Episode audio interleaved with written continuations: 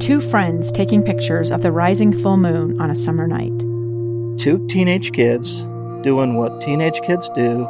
When a stranger with a gun and a death wish changed everything. It was violent, it was senseless, and I will never understand it. I will never accept it. I'm Amy Donaldson, and unfortunately, we're all too familiar with stories about how violence shatters lives. But what we rarely see is how they are rebuilt.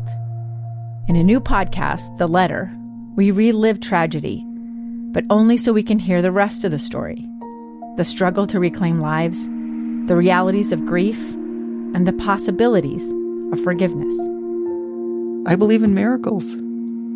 Sometimes I thought, there are no miracles. Yeah, there are, and this is a big one. Follow the letter at theletterpodcast.com or wherever you get your podcasts. Welcome back to Live Mic. I'm Lee Lonsberry.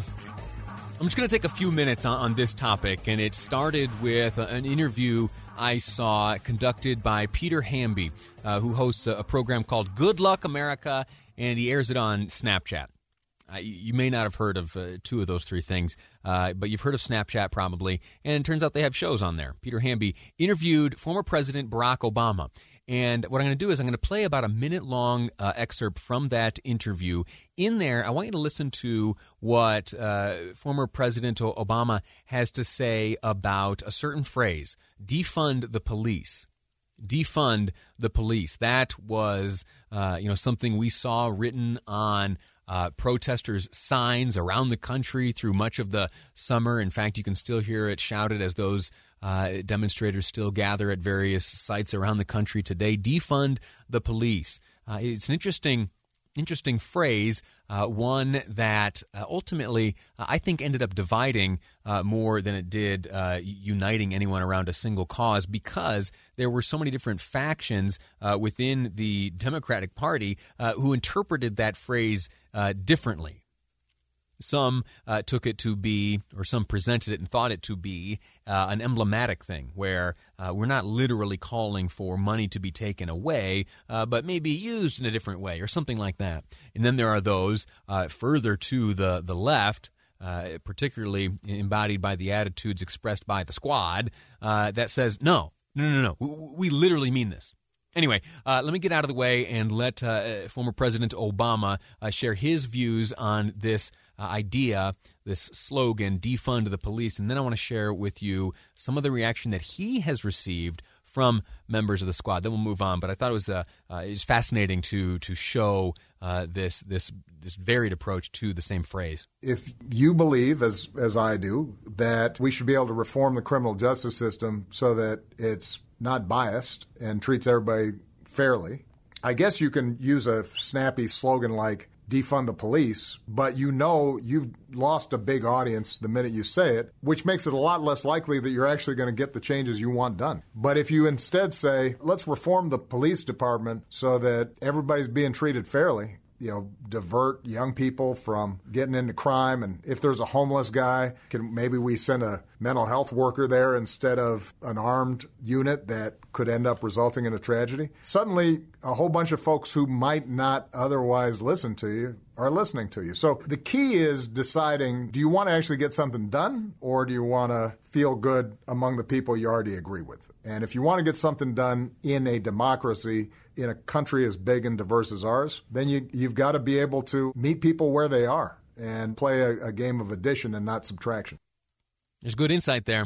Regardless of your politics, uh, the the principles for communication that he uh, just shared there uh, make a lot of sense to me. Now, how was that? Uh, how were those 60 seconds uh, responded to by by various members of Congress and others? Ilhan Omar she on Twitter wrote in response to uh, former President Obama referring to defund the police as a snappy slogan. She says, "quote We lose people in the hands of police. It's not a slogan, but a policy demand." And centering the demand for equitable investments and budgets for communities across the country gets us uh, progress and safety. Uh, Rashida Tlaib says Rosa Parks was vilified and attacked for her civil disobedience. She was targeted. It's hard seeing the same people who uplift her courage attack the movement for black lives that want us to prioritize health, funding of schools and ending poverty rather than racist police systems. Uh, I'm, I'm, not going to dwell on this, but I simply bring it up because it, I believe, is an indication of something we ought to keep our eyes on going into the next Congress and the next presidential administration. There are extremely varied views within the Democratic Party right now.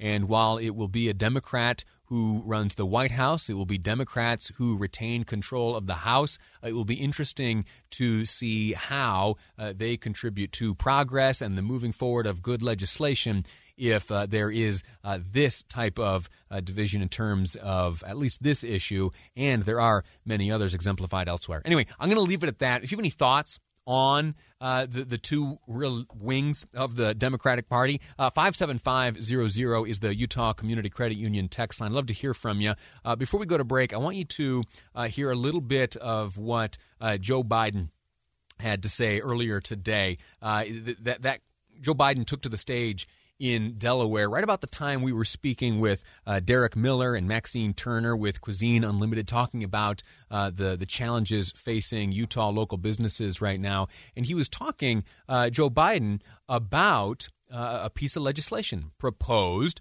by uh, Senator Romney and others. Here is a bit uh, of what Biden had to say. Americans need help, and they need it now, and they need more to come early next year. But I must tell you, I am encouraged by the bipartisan efforts in the Senate around $900 billion package for relief. It's a bipartisan effort. President elect Biden went on in Wilmington, Delaware, to explain what problems we could face if we don't pass something soon. We're in a crisis. We need to come together as a nation. We need the Congress to act and act now. If Congress and President Trump fail to act by the end of December, 12 million Americans will lose their unemployment benefits they rely on. The unemployment benefits allowing them to keep food on the table, to keep the lights on and the heat on, pay their bills. Emergency paid leave will end. The moratorium on evictions will expire. States will lose the vital tools they need to pay for COVID testing and public health.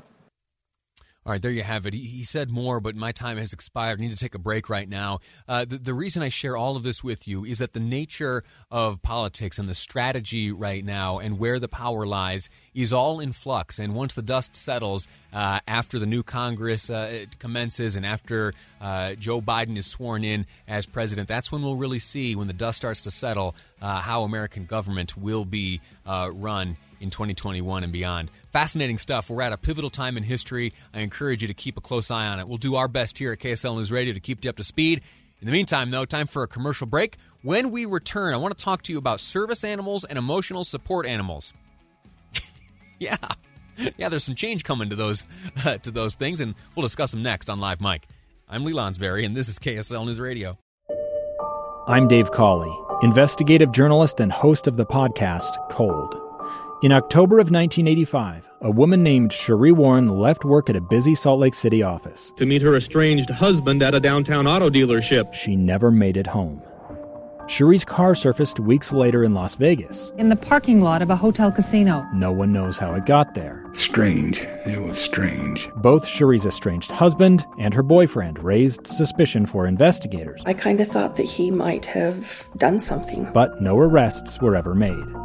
In Cold Season 3, we dig into double lives, make new connections in the case, and examine the difficulty raised by reasonable doubt. We want answers just as much as anyone else. They have creeps like that now, too, so nothing's changed. That's the new Cold Season 3 The Search for Sheree, now available anywhere you get your podcasts.